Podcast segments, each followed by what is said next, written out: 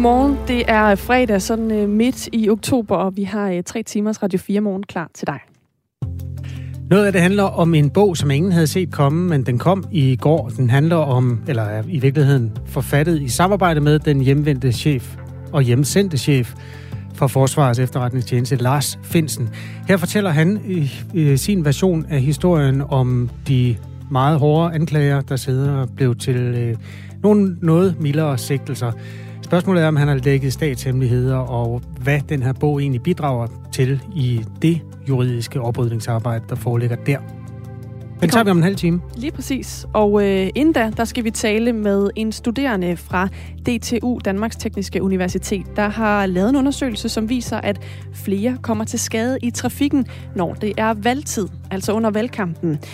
Det var faktisk øh, en idé, han fik, da han under sidste års kommunalvalg selv var ved at kollidere med en vejkant, fordi han blev betaget af en øh, valgplakat og kom til at kigge op på den, og derfor ikke kiggede på vejen.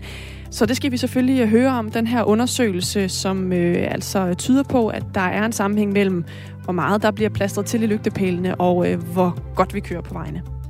Det er det, der hedder, er der sammenhæng mellem kausalitet og korealitet? Altså to begivenheder, der finder sted samtidig. Er de sammenhængende? Det ved vi dybest set ikke, og det gør han heller ikke, men han har lavet et stykke fin forskning på det. Hvis du sidder og hører Radio 4 morgen, og i lighed med den her forsker, har prøvet at miste opmærksomheden i trafikken, og er kørt ind i et eller andet, eller har været tæt på at gøre det, fordi der simpelthen er alle de blikfang i lygtepælene i sådan en valgkampstid, så må du meget gerne skrive til os. Man kan skrive en sms til 1424, og så havner den simpelthen lige her i studiet, morgenstudiet hos Anne Philipsen og Kasper Harbo. Vi vil være glade for at høre fra dig, hvis du kan bidrage med erfaringer fra det felt. Kvart i syv skal vi tale om, at i Danmark er der næsten 400.000 mennesker, der er pårørende til en person, der har sygdommen demens. Men det er også en sygdom, som er meget underprioriteret, hvis man spørger Alzheimerforeningen. Og øh, også at de pårørende står tilbage med sygdommen er et af problemerne. Så kvart i syv taler vi med Helle Nielsen, som øh, er pårørende til en person med demens, og som øh, også har fået præsenteret en ventetid på 88 uger for at få hendes kæreste Erik udredt for den her demenssygdom. Hold ud, det er fredag. Der er 18 dage til Folketingsvalget. Jeg hedder Kasper Harbo. Jeg hedder Anne Philipsen. Godmorgen. Godmorgen. Og lad os da bare springe direkte ud i øh, noget af det, der er øh, på tapetet i forhold til det kommende folketingsvalg. Fordi alternativet var egentlig, ja mange i hvert fald, dømt ude af folketingsvalget. Men nu har partiet gjort et ret sensationelt comeback, hvis man i hvert fald skal tro på de seneste meningsmålinger fra Voxmeter. Partiet står lige nu til at få 2,4 procent af stemmerne, og for bare en måned siden, der lød det tal på 0,8 procent. Det er Franziska Rosenkilde, der er politisk leder for Alternativet. Godmorgen. Godmorgen. Der er jo altid en masse usikkerheder i sådan nogle målinger her, men hvis vi skal uh, tro på målingen fra Voxmeter, så ligger I altså lige nu til at komme over spærregrænsen på 2%. Hvad er din reaktion på det? Jamen, øh, det er jeg selvfølgelig virkelig begejstret for over, det er klart. Øhm, det er jo nogle super gode målinger, vi har fået her de sidste par gange, og, øh, og det viser jo forhåbentlig, at meget af det arbejde, som vi har gjort, det begynder at bære frugt. Så det er jo dejligt. Hvad er det, du tænker, I lykkedes med, siden I ser den her medvind lige nu?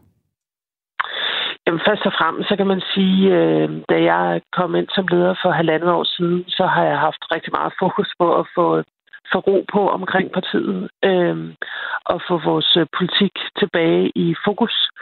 Og det, øh, det er jo lykkedes rigtig godt. Samtidig så har jeg jo haft fokus på at samle den grønne fløj øh, at få, øh, få øh, nogle af alle de stærke små grønne partier og stærke grønne aktivister, der har været ind i Alternativet igen, så vi kunne samle og blive en, en stærk øh, grøn og progressiv øh, stemme på, øh, på stemmesiden hen til Folketingsvalget. Og det er jo lykkedes inden for de sidste par måneder her. Så vi har fået øh, over 300 nye medlemmer, og, øh, og som sagt gået frem i meningsmålingerne. Så, øh, så det er rigtig dejligt at se. Franziska Rosenkilde, Folketingets åbningsdebat, der holdt Torsten Geil aftens bedste tale, og den var rørende, og der var lige, han deklarerede også, at han skulle giftes. Altså, den havde det hele. Og det var, altså, jeg siger ikke, det er det samme, eller der er en direkte sammenhæng, men det var altså efter den, at de kravlede op over spærregrænsen. Tror du, den betød noget for jeres øh, meningsmålinger? Jamen, jeg tror, øh, rigtig mange ting øh, betyder noget for de her meningsmålinger. Både Torsten og jeg og en masse aktive øh, medlemmer, og, øh, og også vi har over 90 kandidater, folketingskandidater, hvilket jo i alt ydmyghed også er temmelig flot for sådan en lille parti. Øh, har jo arbejdet en masse på det her, så jeg tror, det er... Det, men det har jeg jo gjort i fire år. Det her, det var fra den ene uge til den anden. Ja, men altså, det, det kan da godt være. Det er svært at sige lige, lige hvilken en ting det er, der gør det. Øh, som sagt, så tror jeg, det er, det er mange ting, der lykkes på en gang, og derfor så kan vi se det nu. Noget af det, der også er sket i den seneste tid, er jo, at de har fået Grøn Alliance med ombord i partiet. Det var en mm. Øh, sammenkobling af De Grønne og Veganerpartiet, der altså øh, blev en del af jeres parti Alternativet. Hvor stor en betydning tror du, det har haft for den øh, medvind, I har lige nu? Det tror jeg har haft en rigtig stor betydning, øh, fordi at det, det har været øh, det har været meget snak omkring øh, det her med stemmespil og i forhold til at samle øh, nogle af de små grønne partier. Øh, så det tror jeg har haft en stor øh, betydning, øh, fordi det viser jo, at vi, øh, vi vil samarbejde, og vi sætter sagen først, øh, og at det lykkes, og at et andet opstillingsparat øh, parti ligesom går ind under fanerne i Alternativet, det, øh, det betyder rigtig meget. Ved det seneste folketingsvalg, der fik I 3% af stemmerne, og det vil sige, at I kom ind med fem mandater. Nu står I så til 2,4% og til at komme ind med fire mandater. Og hvis man sådan skal være helt tro mod de her tal, igen med forbehold for usikkerheder, så er det jo faktisk en nedgang på 0,6 procentpoint. Altså er det der, hvor du vil sige, det er en succes, eller er du ærgerlig over, at I stadigvæk ser ud til at blive mindre, end I er i dag? Eller var dengang? Altså, jeg vil helt klart mene, at hvis vi kommer ind med 2,4, så er det en succes. Øh, vi har været øh, helt i bund øh, fuldstændig og været faktisk der i ret lang tid, mens vi har knoklet på at komme igen. Så det er tydeligvis, at de her meningsmålinger, selvom der selvfølgelig er langt vej nu, det er et tegn på, at vi er på vej tilbage, og at vi stiger i meningsmålingerne. Og det er et rigtig godt sted at være i en valgkamp, og så knokler vi videre øh, på selvfølgelig at, øh, og, og få så meget medvind som muligt, fordi der er ingen tvivl om, at det, det danske folketing har brug for, øh, for et grønt og progressivt bæredygtigt parti, og så skal vi jo øh, sikre, at Thorsten han også bliver gift. Det er selvfølgelig også øh, på dagsordenen hos jer. øhm, det er jo sådan, at øh, I tidligere har en forhistorie hos Alternativet, hvor I jo har fået et rigtig godt valg, og så var der jo simpelthen en regulær nedsmeltning. Rigtig meget uro i partiet, personopgør, interne magtkampe. Kan I garantere, eller kan du garantere, at hvis Alternativet bliver valgt ind, så vil vælgerne kunne regne med, at I øh, holder sammen, og at I rent faktisk tager den her støtte alvorligt, som vælgerne giver jer? Altså, nu er Alternativet jo ikke det eneste parti i øh, dansk historie, hvor der er op- og nedgange og, øh, og interne dramaer. Det må man sige udspiller sig rigtig mange steder, og selvfølgelig kan jeg garantere noget. Men det, jeg i hvert fald kan sige, det er, og som jeg også håber, at, at man kan se og opleve, og jeg tror også, det er derfor, at, øh, at vælgerne giver os den her tillid nu igen, det er, at Alternativet er et andet parti nu. Øhm, end det var tidligere. Selvfølgelig øh, er det jo en del af vores historie, men vi er modnet i det her, og, øh, og jeg, øh, jeg mener, at vi står et bedre sted nu, end, øh, end vi nogensinde har gjort i de år, jeg har været medlem, siden 2014 i hvert fald. Og med de her meningsmålinger, så er noget af det, der også hører med, det er jo, at man begynder at sidde til mandater, ikke? Og hvor er øh, rød blok og blå blok, og hvem ser ud til at have flertallet lige nu? Hvis det bliver et rødt flertal, og I kommer ind, hvordan vil I så forholde jer til det? Jamen, så vil vi øh, i den grad gå i arbejdstøjet og, og selvfølgelig arbejde for, at øh, den grønne stemme fylder så meget som overhovedet på Christiansborg, og at vi får trukket al den politik, der er øh, i forhandlinger til den, øh, til den grønne og bæredygtige side, for det er den eneste vej, som øh, Danmark skal gå nu. Er der nogle konkrete krav, I vil stille til en eventuel regering i forhold til det grønne?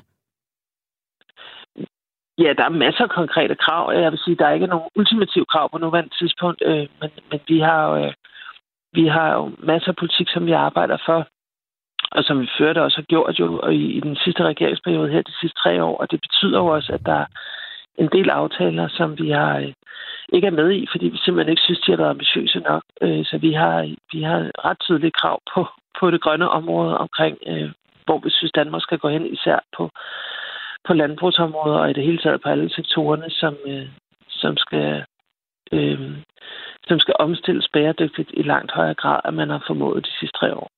Det sagde Franziska Rosenkilde, politisk leder for Alternativet. Tak fordi du var med. Et parti med vind i sejlene, men det er øh, ikke alle, der har det, og særligt øh, et parti har øh, det modsatte i øjeblikket.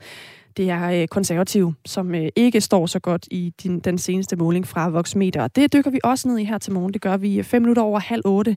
Der taler vi med politisk kommentator Benny Damsgaard, der faktisk også har en fortid i konservativ. Må jeg ikke sige det øh, til det, at øh, en af Søren Papes problematiske eller et af flere problemer er jo kommet, fordi der er dukket ting op omkring øh, hans ægtefælle, øh, nu et tidligere ægtefælle. Historier, som Ekstrabladet har, øh, og også Jyllandsposten faktisk har været øh, fremme i skoene og har fundet. I dag har Ekstrabladet en historie om en rød politiker. Ja. Miljøminister Lea Wermelin har øh, ifølge Ekstrabladet øh, ikke overholdt den her bopælspligt, som knyttede hende til øen Bornholm.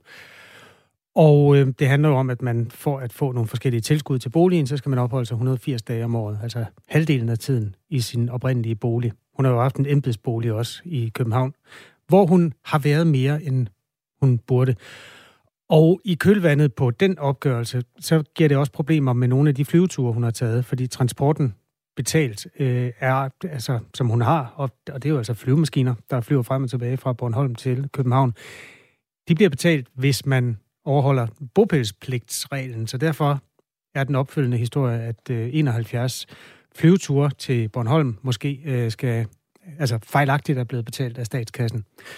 Det er sådan ret... Øh, undskyld, det er faktisk BT i dag. Nu råder jeg lidt rundt i, ja. hvem der afsender på de forskellige historier. Det, det er ikke så afgørende. Det afgørende er, at øh, de der møgsager, som i hvert fald har påvirket meningsmålingerne i den blå side rigtig meget, det kan være, der også er en møgssag på vej i den røde side.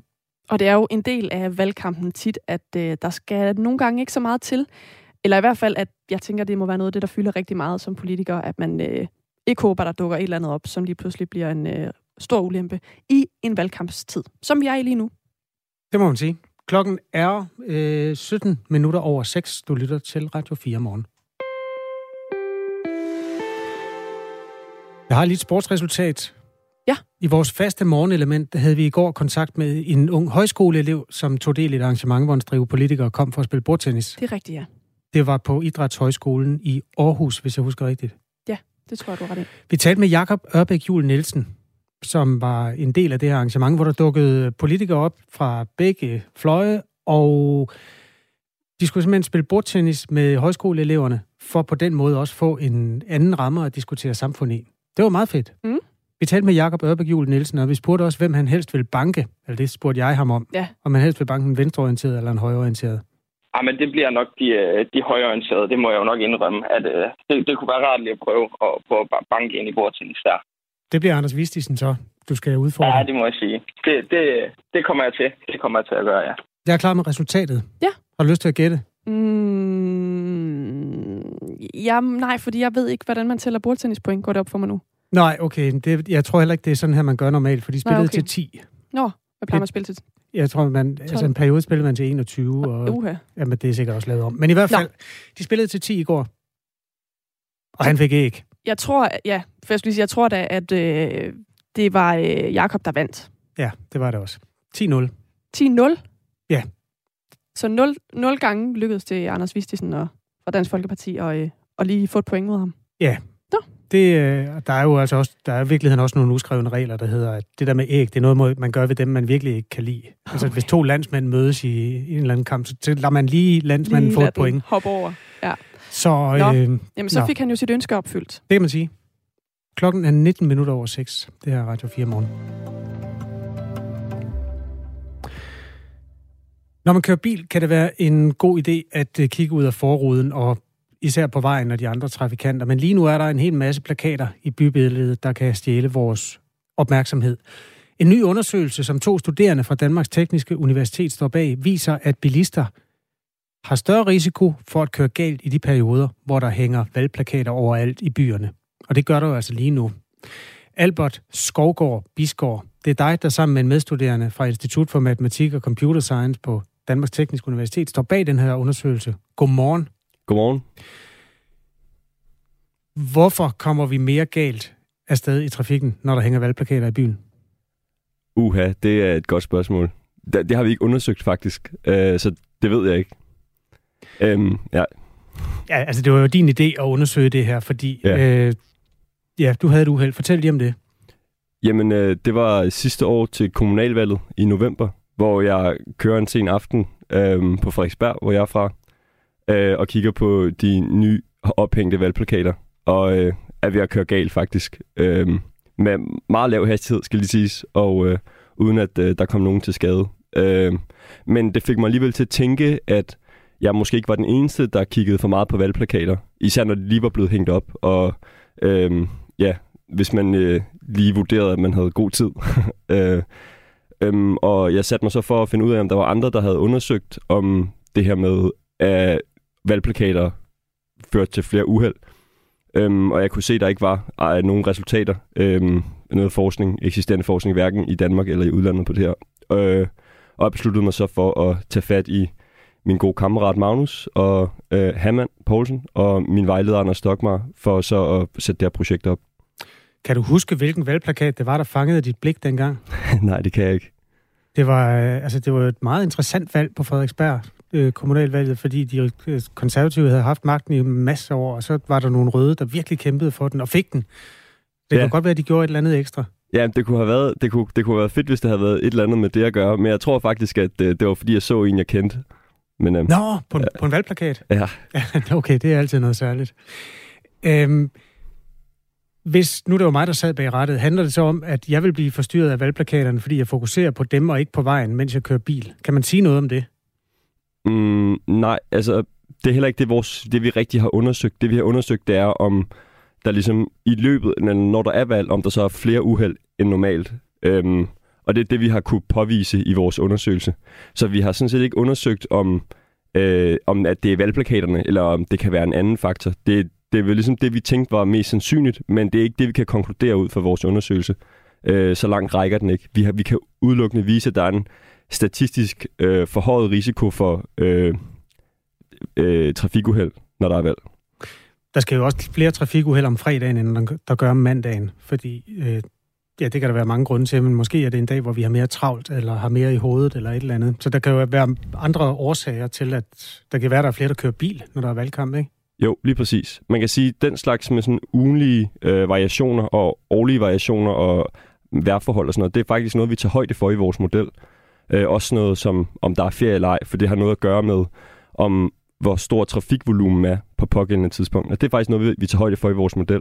Men det er rigtigt, vi, kan ikke, øh, vi, vi har ikke taget højde for, om der er øget trafikvolumen under en valgkamp, for eksempel, som var det, der kunne gøre, at der kom flere uheld, eller om det skyldes de her valgplakater.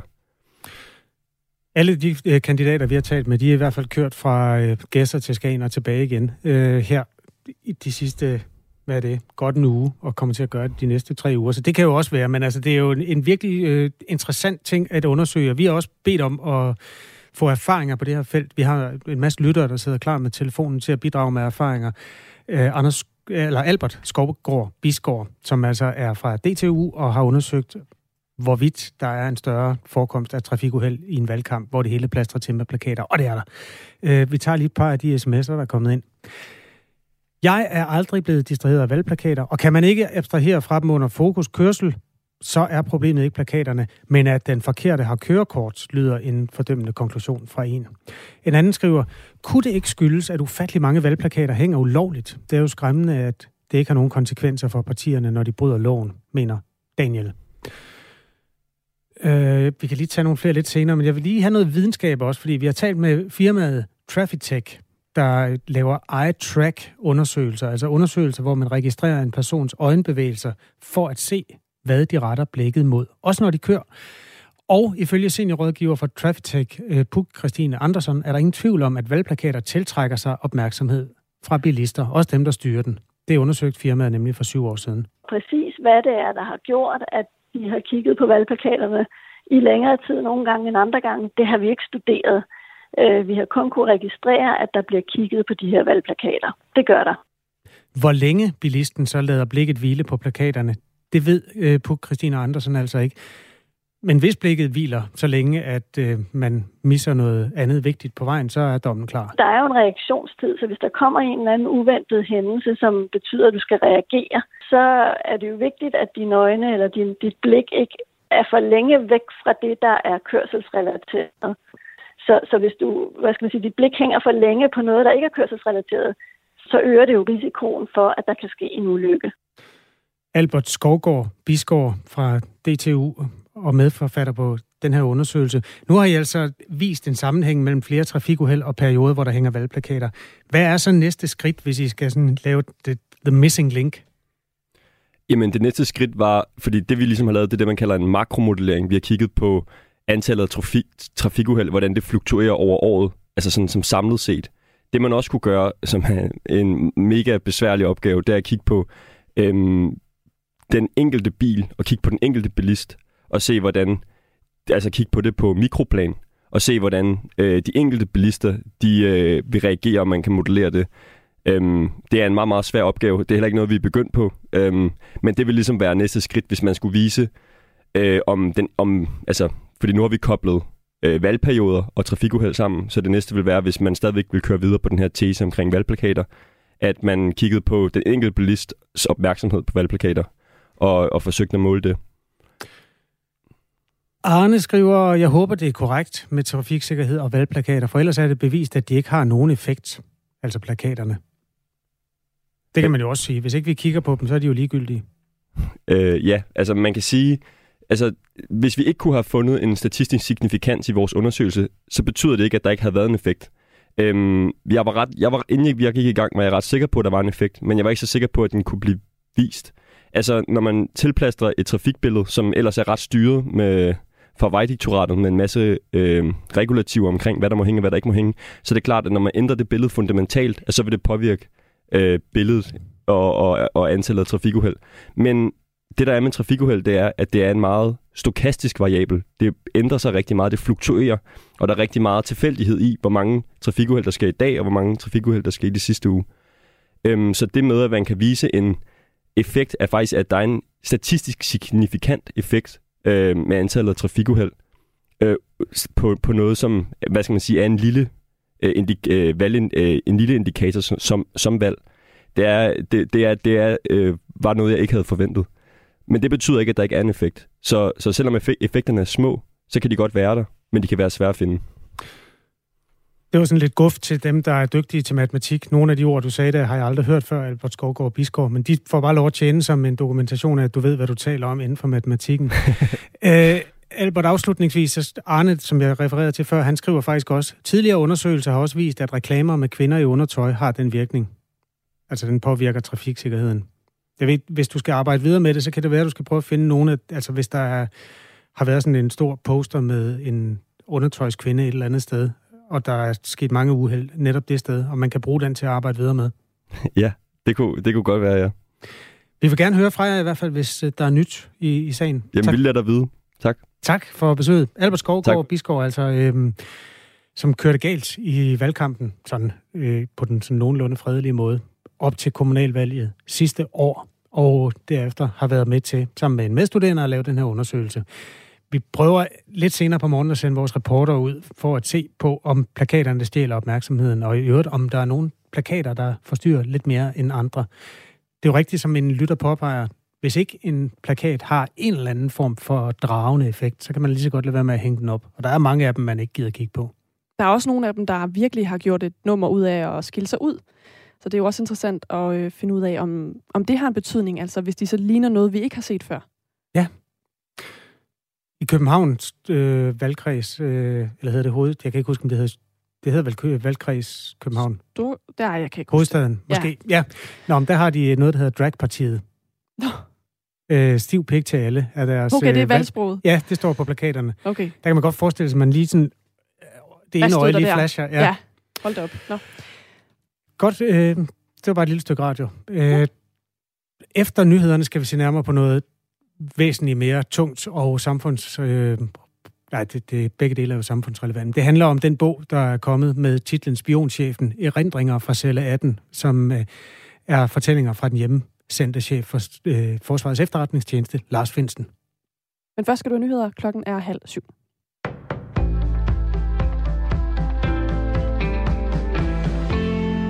En komité i repræsentanternes hus, der undersøger stormløbet, stemte i går enstemmigt for at stævne den tidligere præsident Donald Trump. Det betyder, at han skal komme med sin udlægning af sagen. Og komiteen, som består af to republikanske medlemmer, kan stille deres spørgsmål til ekspræsidenten. Det skriver flere amerikanske medier. Udvalget ønsker at udspørge Trump om hans rolle, da flere tusinder af hans tilhængere angreb og trængte ind i USA's kongres. Her skulle vicepræsident Mike Pence bekræfte, at præsidentvalget var vundet af demokraten Joe Biden. Han har pligt til at give svar om sine handlinger, sådan siger demokraten Benny Thompson fra undersøgelsesudvalget til New York Times. Han tilføjer til gengæld, at der er tale om en usædvanlig handling, når udvalget vælger at stævne Donald Trump. Det er derfor, vi ønsker at tage det her skridt i fuld åbenhed over for det amerikanske folk, siger Benny Thompson ifølge CNN. Lokale borgere i Ukraines sydlige region Kherson bliver bedt om at flygte sammen med deres børn. Sådan lyder det fra den russisk indsatte guvernør i regionen. Det er et af de stærkeste tegn på, at den russiske regering er ved at miste grebet om regionen, som det for nyligt annekterede kaldt en del af Rusland. I en video siger guvernøren, at han har bedt om Ruslands hjælp til at evakuere til sikre regioner i Rusland. Siden starten af oktober har Ukraine flere gange brudt gennem frontlinjen ved Kherson, som Rusland besatte i starten af krigen. De ukrainske styrker er siden rykket hurtigt frem mod vestbredden af floden Dnipro, og det meldes, at de har omringet flere tusind russiske soldater. Moderaterne med Lars Lykke Rasmussen i spidsen står ifølge en voksmeter meningsmåling til at få 11 mandater. Og de mandater kan blive afgørende for, om den kommende regering bliver blå eller rød. Det siger Thomas Larsen, der er politisk redaktør her på Radio 4. Jeg tror, at han har scoret point hos en del vælgere med sit budskab om, at der skal samarbejdes mere, og også at det vil være godt for landet, hvis man kunne lave en, øh, en regering hen over øh, midten. Partiet har afvist at slutte sig til en blok før valget, og vil altså heller ikke pege på en statsministerkandidat. Men alligevel så er Lars Løkke Rasmussen populær. Jeg tror også, en del af det handler simpelthen om, at han også i, i, i en del vælgers øjne er en øh, meget slagkraftig, øh, indsigtsfuld øh, politiker, og det har også været åbenlyst for enhver, at han har øh, stortrives i de her store debatter, der har været, og jo også altså, i den grad kan matche de politikere, som han debatterer med. Ifølge voksmetermålingen, der er lavet for Ritzau, så står Rød Blok lige nu til 88 mandater, mens Blå Blok står til 76 mandater. Nordkorea fortsætter med at sende missiler ud i nærområdet til stor frustration for nabolandene. I dag blev der fyret et kortdistance ballistisk missil afsted mod farvandet øst for Nordkorea. Derudover fløj man også med flere jagerfly tæt op mod grænsen til Sydkorea, skriver nyhedsbureauet AP. Ifølge den sydkoreanske militærkommando blev missilet fyret afsted fra den nordkoreanske hovedstadsregion kl. 1.49 i nat lokal tid. Hvad end intentionerne er, så er Nordkoreas gentagende affyringer af ballistiske missiler absolut utilstedelige, og vi kan ikke se bort fra landets grundlæggende fremgang i missilteknologi, siger den japanske forsvarsminister. I dag får vi mest skyet vejr først på dagen tåge flere steder. I løbet, af dagens, I løbet af dagen kan der komme lidt regn nogle steder, men efterhånden også stedvis lidt sol. Temperatur mellem 11 og 14 grader og svag til jævn vind.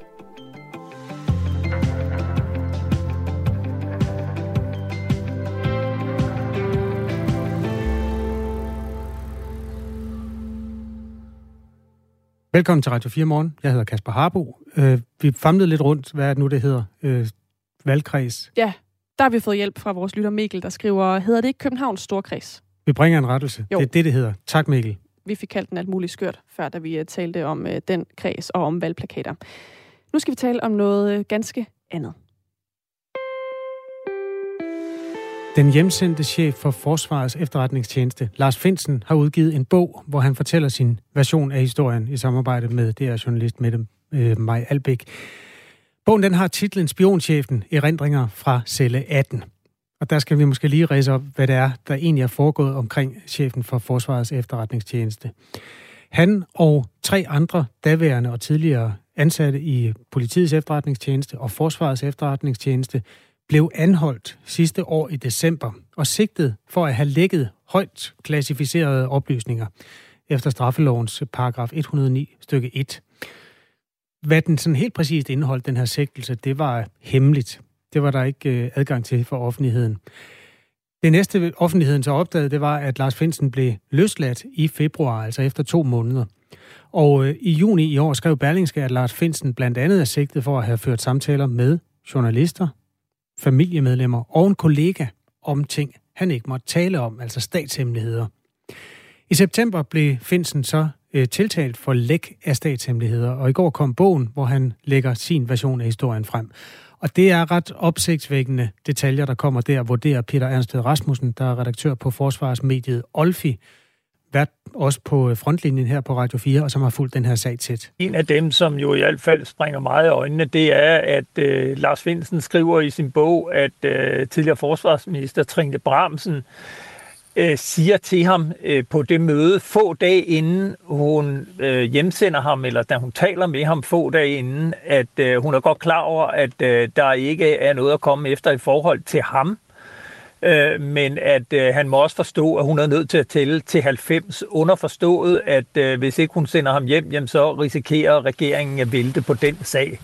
Og det er jo noget af en oplysning, hvis det er korrekt, at øh, forsvarsministeren rent faktisk godt ved, at der ikke er noget at komme efter i forhold til chefen for Forsvarets efterretningstjeneste, og hun alligevel hjemsender ham og fire andre ledende medarbejdere fra FE for at vise politisk handlekraft.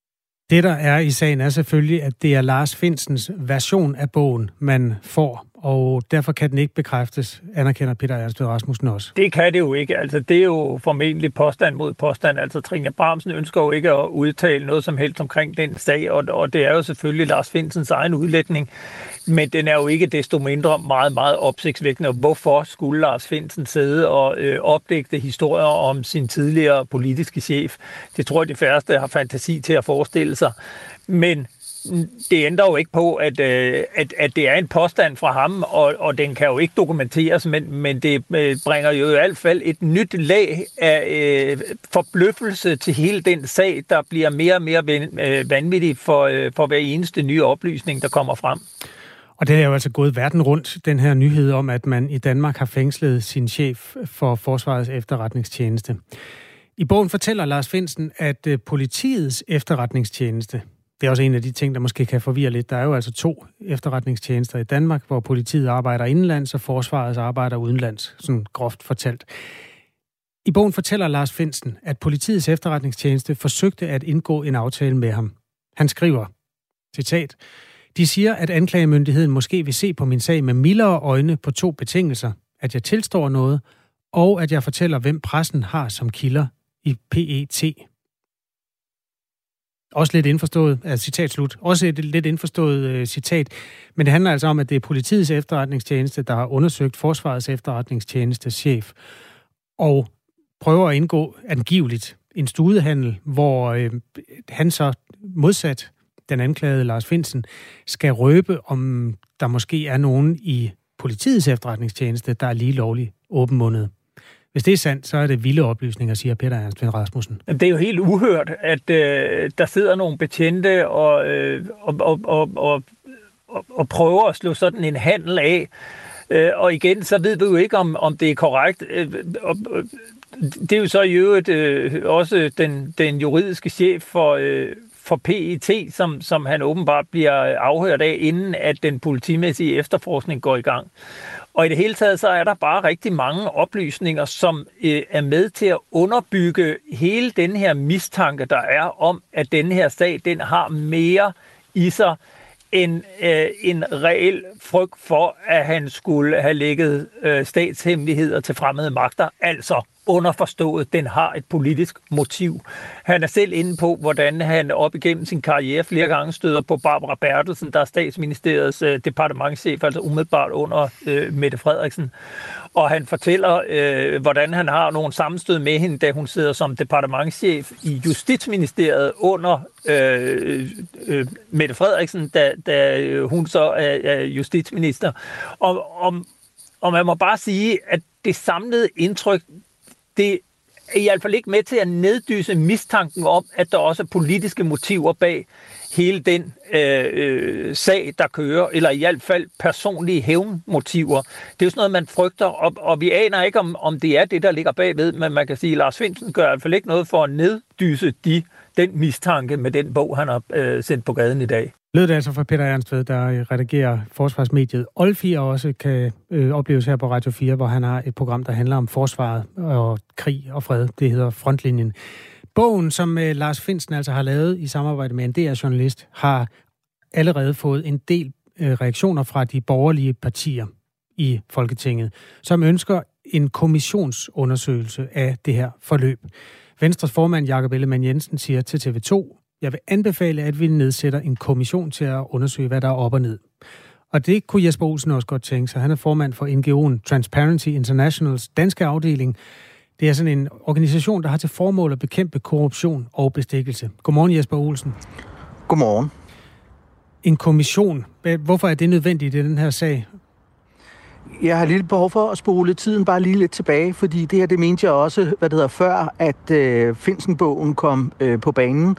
Fordi jeg mener sådan set, at øh, vi, vi har fået så mange øh, oplysninger omkring hele håndteringen af den her sag, at der, der klæber det der spørgsmål, som også, som jo, der også var i nogle af de klip, som I har givet her med Ernst Rasmussen, nemlig det der med, handler den her sag om rigets sikkerhed, eller handler den om, rides, øh, om regeringens forfængelighed?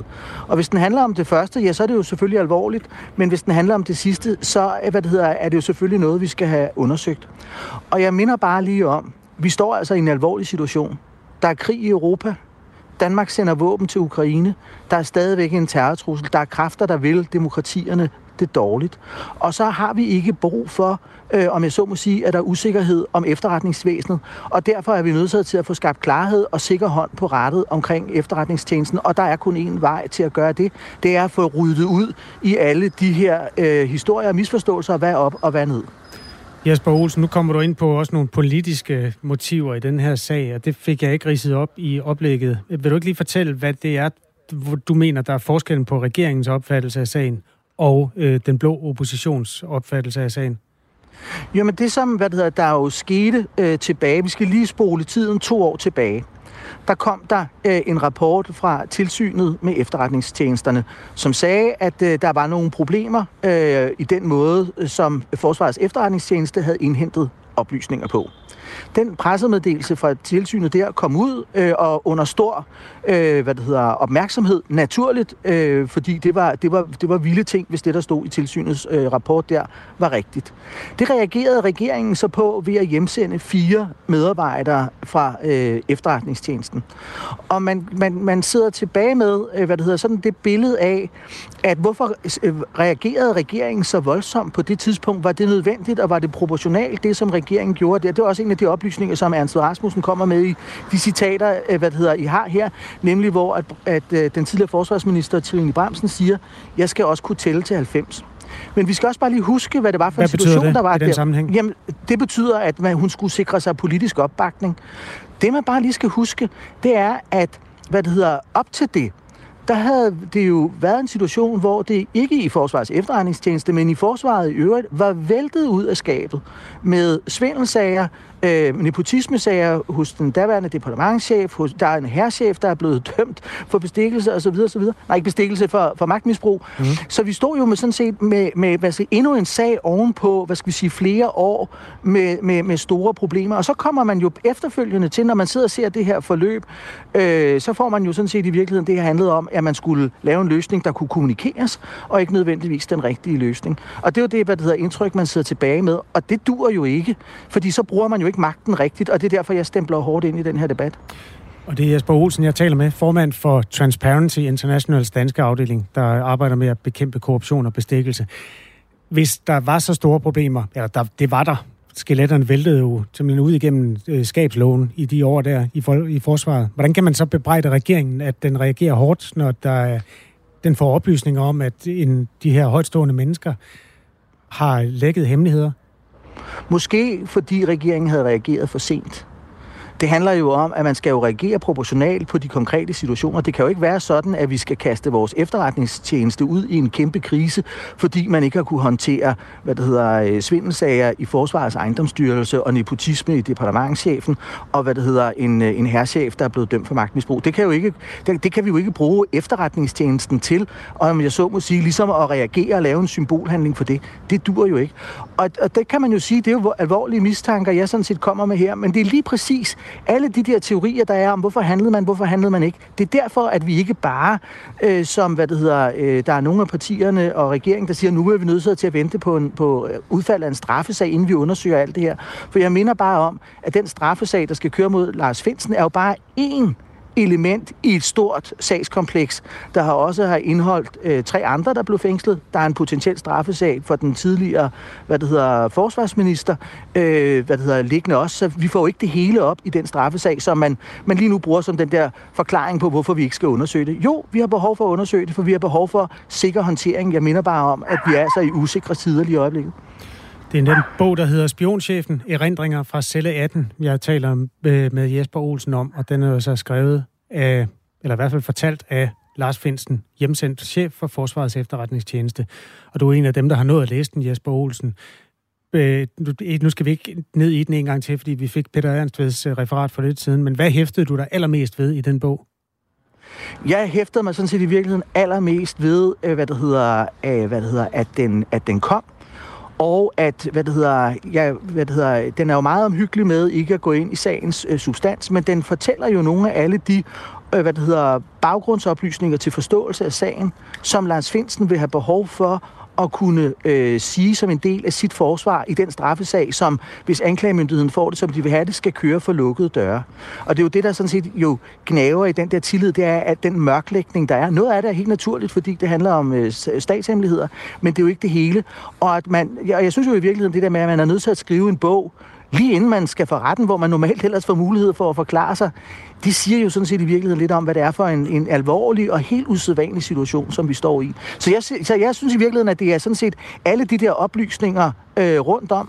Og så, da, da jeg læste den i går, så måtte jeg jo sådan set bare sige, hmm, jeg, jeg fik ikke noget nyt, som hvad det hedder, jeg ikke på en eller anden måde havde en, en, øh, hvad det hedder, en fornemmelse af, at det var sådan, som, som, hvad det hedder, som øh, verden så ud set med, øh, med Finsens øjne. Afslutningsvis, den nuværende regering vil ikke have en undersøgelse. Mette Frederiksen har ikke kommenteret direkte på den her bog, men hun sagde i går til pressen, citat, nu er det en sag ved domstolen. Jeg har meget stor tillid til retssystemet i Danmark, og synes, det er vigtigt, at sagen får lov at forløbe, som den skal der. Citat slut. Jesper Olsen, har du ikke tillid til, at retssystemet i Danmark kan klare sådan en sag? Jo, jeg har tillid til retssystemet, men det var også derfor at lægge mærke til, hvad jeg sagde for et øjeblik siden. Sagen om Finsen er jo kun én i et sagskompleks. Det vi jo skal have fundet ud af, det er, hvem besluttede hvad, hvornår. Fordi vi har behov for at finde ud af, er der en fejl i den måde, som de øverste øh, kadrer i øh, centraladministrationen håndterer den her sag, fordi vi har behov for en sikker hånd på rettet. Og hvis der er en fejl i den måde, man styrer det på, så er det jo den, vi skal have, vi skal have rettet. Og det finder vi kun ud af øh, ved at få det undersøgt. Det kan vi ikke vente 3-4 år, som det nu tager at få det her igennem. Hvad det hedder, systemet den her sag ender jo også i højesteret. Det kan vi simpelthen ikke vente på. Det er verden simpelthen alt for usikker til. Mener Jesper Olsen. Tak skal du have. Formand for den NGO, der hedder Transparency International, som altså bekæmper, eller arbejder på at bekæmpe korruption og bestikkelse. Der er ikke øh, som udgangspunkt nogen beviser for, at de ting har fundet sted i den sag, altså korruption og bestikkelse. Men der er mange øh, sådan mørke pletter i historien indtil videre, og nogle af dem blev så klarlagt i går, da bogen kom, Lars Finsens egen fortælling, som han øh, udsendte i samarbejde med en journalist. Den hedder Spionchefen i fra celle 18. Vi øh, kommer også til at vende den her historie med Inger Støjberg, formand for Danmarks Demokraterne, og skal altså have en øh, politisk reaktion på den her nyhed og de ting, der er kommet frem i bogen. Inger Støjberg er øh, en af dem, der mener blandt de borgerlige partier, at man skal have en kommissionsundersøgelse af hele sagen, og hende taler vi med om en halv times tid. Et usædvanligt fænomen er på spil i en lille by. De går lige forbi vores terrasse. En flok ballademager herver om natten. Der er hundredvis. Så det duer jo ikke. De hører jo ikke til så tæt på. Og deler byens borgere i to lejre. Jeg forstår slet, slet dem, der er bange for dem. Slettet. Du finder alle afsnit af en revsyg historie i Radio 4's app. Radio 4 taler med Danmark. I Danmark lever næsten 400.000 pårørende med det livsvilkår, at de er pårørende til en person med demens. Men ifølge Alzheimerforeningen, så er det ikke en sygdom, der er prioriteret højt nok herhjemme, og derfor så er der i dag alt for lang ventetid på at blive udredt for netop demens. En af dem, der har øh, mærket den lange ventetid, er Helle Nielsen. Efter en ferie sidste sommer opdagede hun, at hendes kæreste opførte sig anderledes. Hun kontaktede lægen, og så begyndte et øh, langt forløb for at få hendes samlever Erik udredt for netop demens. Og øh, det er dig, vi skal tale med nu, Helle Nielsen. Godmorgen. Ja, godmorgen. 55 år social- og sundhedshjælper som flexjobber fra Djursland. Hvad er det for et forløb, ja. du som pårørende har været igennem indtil nu? Øhm, altså, da, fra det startede med, at øh, jeg opdagede, at min mand han havde ændret kar- kar- karakter og gjorde lidt mystiske ting. Der, øh, dengang jeg opdagede det, der kontaktede jeg hans egen læge efter seks uger, hvor jeg havde sagt til Erik, at jeg synes, at han havde ændret sig. Da vi var ved lægen, der dumpede han på nogle af de der demensspørgsmål, der er, så vi stod til udredning. Og på det tidspunkt, der var der 88 ugers ventetid på at komme igennem det system. Hvad tænkte du, da du øh, fik at vide, at det var ventetiden, som det så ud på det tidspunkt? Jeg fik simpelthen chok. Og jeg blev rasende gal. Fordi at jeg mente jo, at Erik han skulle bestemt have den der pil så hurtigt som muligt, så vi kunne få et liv sammen og, og have lang tid til at opleve ting. Jeg gik nærmest i panik. Øh, alle de ting og drømme, vi havde, dem, dem ville jeg have udført med det samme, fordi det skulle i hvert fald være, mens han huskede det. Og der sker så det, at Erik han bliver mere og mere inaktiv og går ind i sig selv og depressiv. Kan ikke, bryder sig ikke om at komme ud mellem mange mennesker, og jamen, han sad med alle tankerne. Han talte ikke med nogen om det. Det er jo Så det er øh, meget forfærdeligt over halvandet år, I bliver stillet i udsigt, der vil være ventetid på den her udredning. Er det også den øh, tid, I ender med at vente? Det er det ikke, fordi at jeg blev så vred og ked af det på de dementes vegne og de pårørendes vegne, at jeg kontaktede TV2 Østjylland. Så vi blev faktisk kørt igennem systemet på, på et års tid. Det er jo sådan, at øh, ifølge det Nationale Videnscenter for Demens, så er der omkring 87.000 mennesker på 65 år eller derover, der lever med demens. Og øh, man anslår også, at når vi når 2035, så vil det tal være op på mere end 134.000 danskere. Og derudover kommer jo altså så de pårørende, der har sygdommen tæt på livet. Der er altså mere end øh, 400 danskere, der øh, har de livsvilkår, som du jo så også har, Helle Nielsen. Hvordan var det for dig at se, at den øh, mand, du kendte, din kæreste, ændrede sig? Det var øh, ganske forfærdeligt. At se ham, altså, det var jo hans krop med et andet menneske. Og se det menneske øh, sidde der og være ked af det, øh, og tænke over, hvor lang tid har vi, og, og hvad sker der, og jamen, det, var, det var ganske forfærdeligt. Der er jo ikke nogen tvivl om, at når man, øh, når man er vidne til det, som, som du fortæller her, så gør det selvfølgelig øh, stort indtryk på en. Men ville det have haft nogen, øh, for, gjort nogen forskel for jer, hvis udredningen var gået hurtigere, eller hvis ikke der var så meget ventetid? Fordi Alzheimer er jo også en sygdom, hvor det kan være svært, eller for ikke at sige umuligt, at stoppe det helt. Så, så er det ventetiden, der gør, at det er svært, eller er det bare, at sygdommen er, som den er? Øh, Jamen, øh, altså, så længe du ikke ved, om det er en Alzheimer, eller om det er en anden demensform, der er det jo ganske forfærdeligt, fordi du frygter det værste. Øh, og det var også det, der kørte i mit hoved. Og så se ham sådan helt hen, faktisk. Øh, og det er forfærdeligt, at, at de skal sidde med de tanker. Han sad faktisk med tanker om, hvordan han kom herfra. Hvordan han fik hans søsken til at pakke hans ting og flytte ham på plejehjem det ødelagde simpelthen så meget. Øh, ja, jamen, øh, jeg tænker bare, at i værste tilfælde, så, så vil der være folk, der kan tage sig selv af dage ved at sidde med de tanker. Det er og jo, man øh, står pårørende på, på siden og ikke kan gøre noget. Jeg gik i panik, øh, og øh, jeg lavede alle mulige mærkelige ting. Jeg begyndte, det, det var sgu lige før. Jeg kan sige også, Helle, det er dig, der er dement. Jeg begyndte at gøre køkkenskaben ren, for hvis hjemmeplejen skulle til at komme hen i mit hjem, hvis jeg havde haft en udefra, som kom i vores hjem og havde koordineret eller snakket med os, begge to på samme tid, så vi kunne have snakket sammen, det ville have gjort en kæmpe forskel. En, der ikke var familie eller ven af huset. Fordi det er hele familien, der bliver ramt. Det er alle, der sidder og, og får det træls og, og har det smadret svært ved at navigere i de der situationer. Vi taler lige nu med ja. Helle Nielsen, der er øh, pårørende til en øh, person med demens, nemlig din øh, kæreste Erik. Det er jo sådan, at Alzheimerforeningen har præsenteret en demenspakke med nogle konkrete indsatsområder, hvor de mener, man skal sætte ind for at kunne sikre nogle bedre vilkår for demensramte og i virkeligheden også for de pårørende. Men sundhedssystemet er jo også et sted, hvor rigtig mange patientgrupper gerne så, det gik hurtigere, eller det var en bedre behandling, man fik, eller man optimerede på andre områder.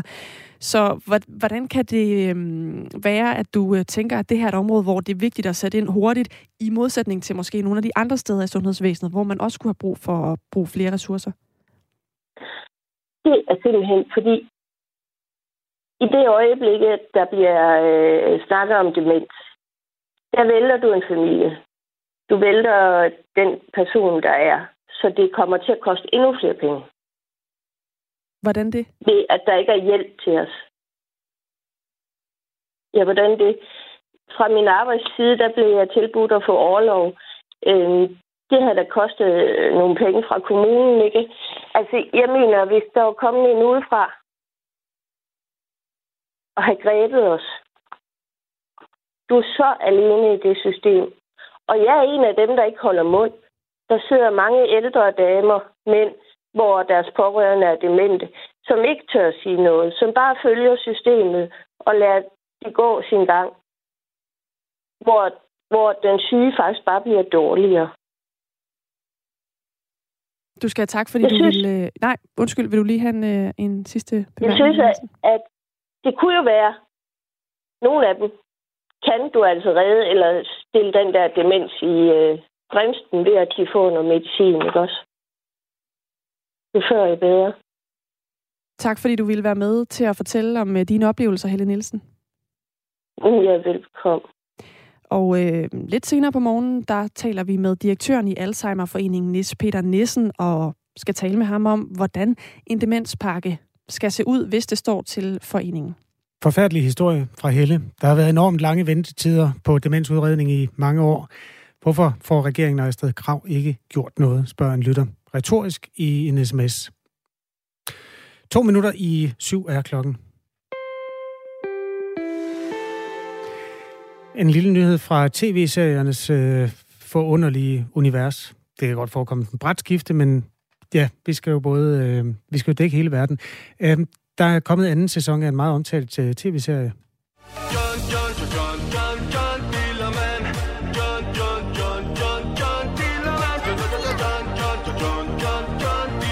Husker du John? John? Øh, ja, nu ja. blev det da fredag. Ja, det skal jeg love for. Jamen, det er ikke min uh, idé, at uh, det er... Um, det er Danmarks Radio. Okay. Uh, som uh, i deres børneunivers jo har den her figur, som uh, angiveligt er indehaver af verdens længste penis. Det er uh, ikke en, en rigtig mand, det er en animeret mand. Jeg tror godt, du kan stryge angiveligt. Ja, jamen, det er faktisk rigtigt. Den ja, er meget den er meget lang. I forhold til hans krop ja. er den utrolig lang. uh, den hylder i DR's optik uh, en humoristisk tilgang til menneskekroppen. I andres optik, så kom den på et virkelig dårligt tidspunkt, fordi der havde lige været alle mulige krænkelsesager i debatten. Ja. Diskussionen nåede langt ud over Danmarks grænser, og helt over i Amerika slog de korsets tegn. Nå, men øh, der kommer den svære tor. Anden sæson af John Nå. Dillermand ligger på et, i DR-TV-appen, blandt andet med afsnittet John får en storebror, John elsker mus og John alene hjemme. Der, øh, der kan jeg da egentlig mærke, at jeg bliver lidt solgt, selvom det ikke er lavet til mig. Jamen, øh, det, er, det er kun for børn. Ja. Det, der måske er lidt øh, sådan betegnende er, at øh, debatten den fyldte rigtig meget Ja. i fredstid. I krigstid, der er den gået sådan en lille smule under radaren, så vigtigt var det måske heller ikke. Men hvis nogen øh, har lyst til at, at forbande, at der nu er en anden sæson af den her omstridte, det var jo øvrigt øh, gruppen ADHD, der lavede det lille teknonummer, vi hørte for lidt siden. Hvis nogen vil bande over det, så kan de bare skrive til os. Eller en anmeldelse af den nye sæson. Meget gerne på 1424. Klokken er syv.